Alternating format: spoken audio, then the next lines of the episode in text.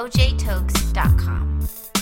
Welcome again to the While You Are Single podcast and enjoy the show. Here is OJ Tokes. Now, over the years, I've heard people say, like, nah, God doesn't bother about setting people up. God is not involved with that. He doesn't tell you who to marry. He's not involved with that. He doesn't have time for that. He doesn't do that. God doesn't do that. He gives you guidelines, follow the guidelines and do whatever you want. Just, you know, follow the guidelines and choose whoever you want. God does not choose anybody for you. God doesn't do that. Well, let's find out.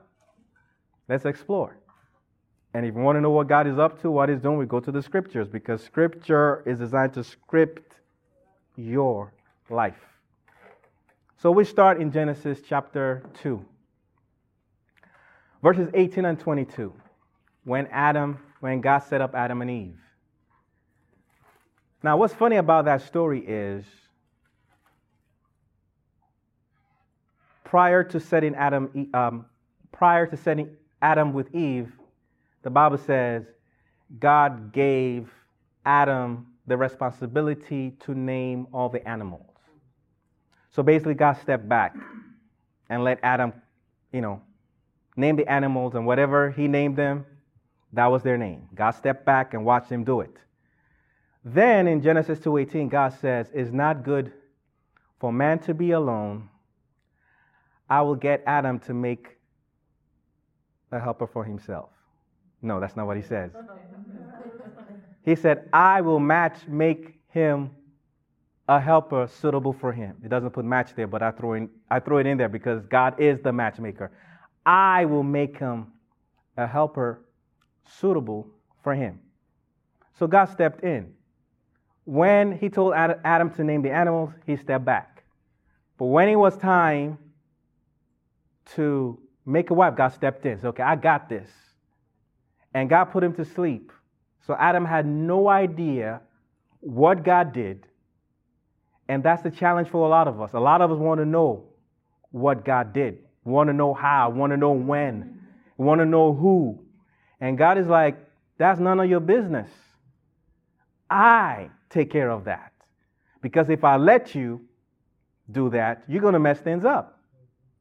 Somebody, some people crack on Adam by saying that God put him to sleep because if Adam saw how God made Eve, the minute Eve messes up, he'll just make another one. But all the same, God put him to sleep. And God brought the woman he made from the rib to Adam. Genesis 2:22. God brought her to the man. It didn't say she brought herself to him. It didn't say he brought himself to her. The Bible says God brought her to him. So for me, that settles the case. God helps set people together. But somebody might argue, I'm like, nah, Tokes, I, I, I don't agree. I don't agree with that. Because you know what, Tokes? The Bible did not say God told Adam, Adam, this is your wife. The Bible didn't say, Eve, Adam is your husband. We, overzealous Christians, are the ones that just jump to that conclusion because there's nothing in that verse that said God told Eve, Adam is your wife, or Adam is your husband, and God told Adam, Eve is your wife. So I don't accept that, Tokes, because yes, it says God brought her to him, but it could be for anything to be friends, to hang out, to not be lonely. It does not say Eve Adam is your husband. It doesn't say husband. Uh, Adam, Eve is your wife. I don't buy that, but let's just say for the sake of argument, okay. Good argument. Let's go somewhere else then. Genesis 24. Genesis 24 is considered the longest chapter in the book of Genesis. And this whole chapter is dedicated to letting us know how God set up Isaac and Rebekah.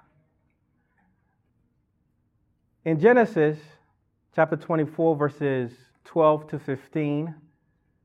A little background of the story Abraham gets his servant to find a wife for his son Isaac. The servant's name is not mentioned in Genesis 24, but I stand corrected, but I think in Genesis 15, maybe verses 1, between 1 and 3 or so, um, his name is mentioned Eliezer of Damascus. Okay? So the servant is sent to find a wife for Isaac. In Genesis 24, verses 12 to 15, the servant comes to a well and he prays to God. He said, God, listen, I'm by the well where women come to draw water. The lady that offers to, I'm going to ask one of the ladies for a drink. The lady that offers or obliges or agrees to give me a drink and offers to water my camels, let her be the one that you have selected or appointed to be Isaac's wife. And before he finished praying, everybody say before. Before, before he finished praying, Rebecca showed up. So I'm like, that's it right there. That's another example of God setting people up. But somebody could argue, like, nah, Tokes, nah, I don't buy it. Yes, he prayed, but who's to say God answered his prayer? We don't see anywhere in the verse where it says, God said, I heard your prayer, and here is Rebecca. She is coming in, and she will be Isaac's wife. We don't see that. It's not there in the verse. It's not. So, Tokes and all you zealous Christians, you are just getting all deep and spiritual. There is nothing in the verse that said God told the servant, Rebecca is Isaac's wife. We are the ones that reach that conclusion. It's just a coincidence. And I'm sure if you ask a lot of Christians who try to be in relationships based on coincidences, they can tell you they have bad experiences with coincidences. So, Tokes, I don't buy that. There's nothing there that says God told the servant that Rebecca is the one for Isaac.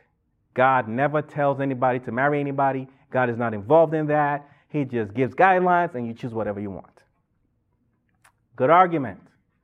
Let's go to Hosea chapter 1, verses 2 and 3. There are different translations. He might have said, Then the word of the Lord. Well, that kind of lets you know God is speaking here. Or God spoke. In fact, it says God began to speak to the prophet Hosea, told him to marry a promiscuous woman. And in verse 3 of Hosea, chapter 2, Hosea married Gomer.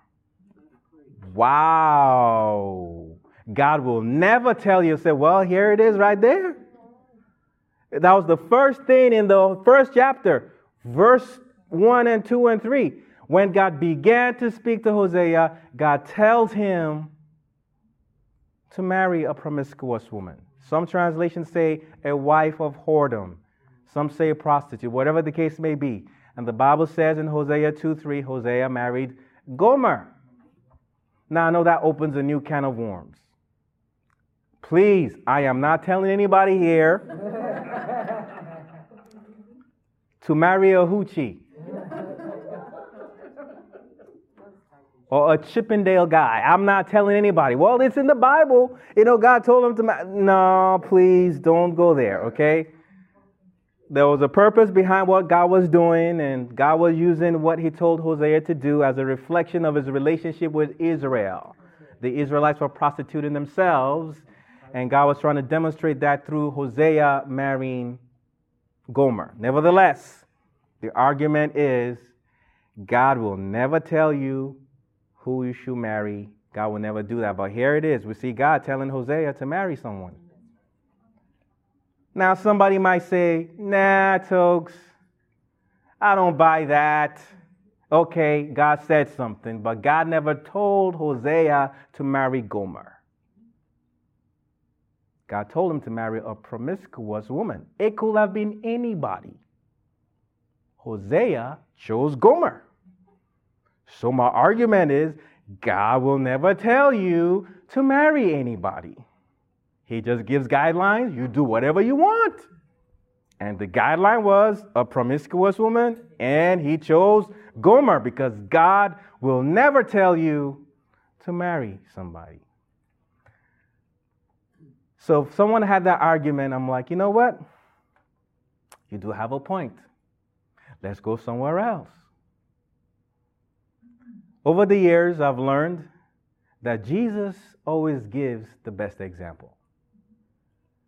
And I'm going to make a reference to a story that perhaps everybody knows, perhaps one of the most talked about stories. But I don't know too many people who ever associated the story with God bringing people together. And the story is the birth or the impregnation of Mary with Jesus. And of course, Joseph wanted to break up with her. In Matthew chapter 1, verses 19 to 20, Mary is pregnant with Jesus. And Joseph wanted to break up with her.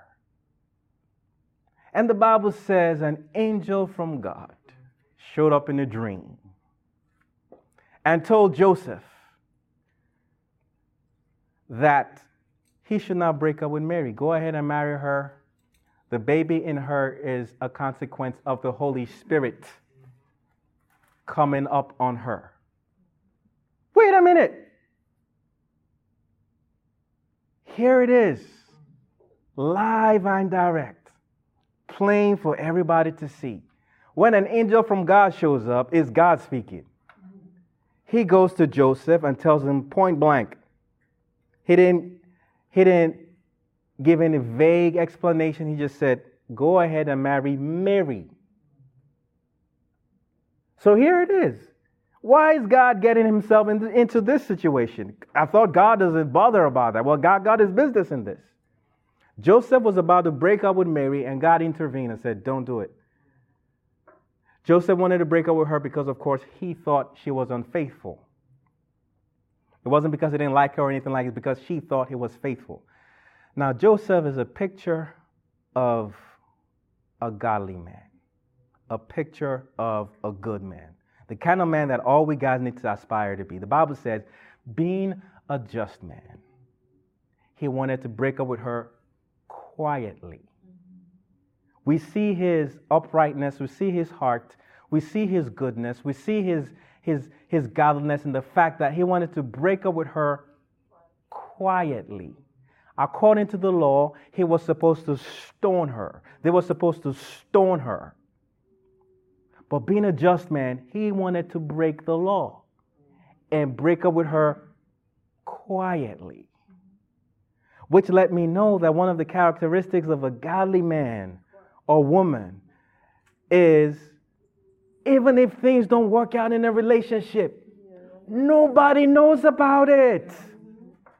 What is it with putting stuff on Facebook and on, on Twitter and on everybody knows about it? You turn on CNN and Anderson Cooper mentions your name.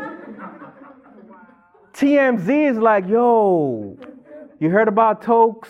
Man. We can do better than that, y'all. We are better than that. Being a just man. No wonder God popped in, like, no, this guy is too good. No, he's going to be the father of my child. He didn't force him. It was a choice he had to make, but God came. You have a choice. Don't misunderstand me. Oh, you have a choice. You have a choice. The Bible says, I've placed before you life and death.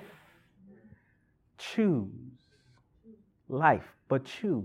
You have a choice. Oftentimes, people overemphasize the fact that God said choose, and they forget that He said choose life. Not only did God give you a choice, he gave you the choice to choose. Thank you for listening to the While You Are Single podcast. We hope that you were informed, inspired, and impacted. OJ Tokes has written a life changing book titled Rejected for a Purpose How God Uses Rejection to Help You Find and Fulfill Your Destiny. If you would like to learn more about the book, please visit ojtokesministries.org. That is ojtokesministries.org. If you like Christian inspirational hip hop, check out OJ Toke's Christian inspirational hip hop album, Breath of Fresh Air, which is now available on iTunes, Google Play, Amazon, and other music outlets. You can also learn more about his music by going to ojtokesministries.org. Thanks again for listening to the While You Are Single podcast, which OJ Tokes presents weekly, every Monday. If this podcast has been a blessing to you, please share with your friends and join us again next Monday. Until then, take care and stay blessed.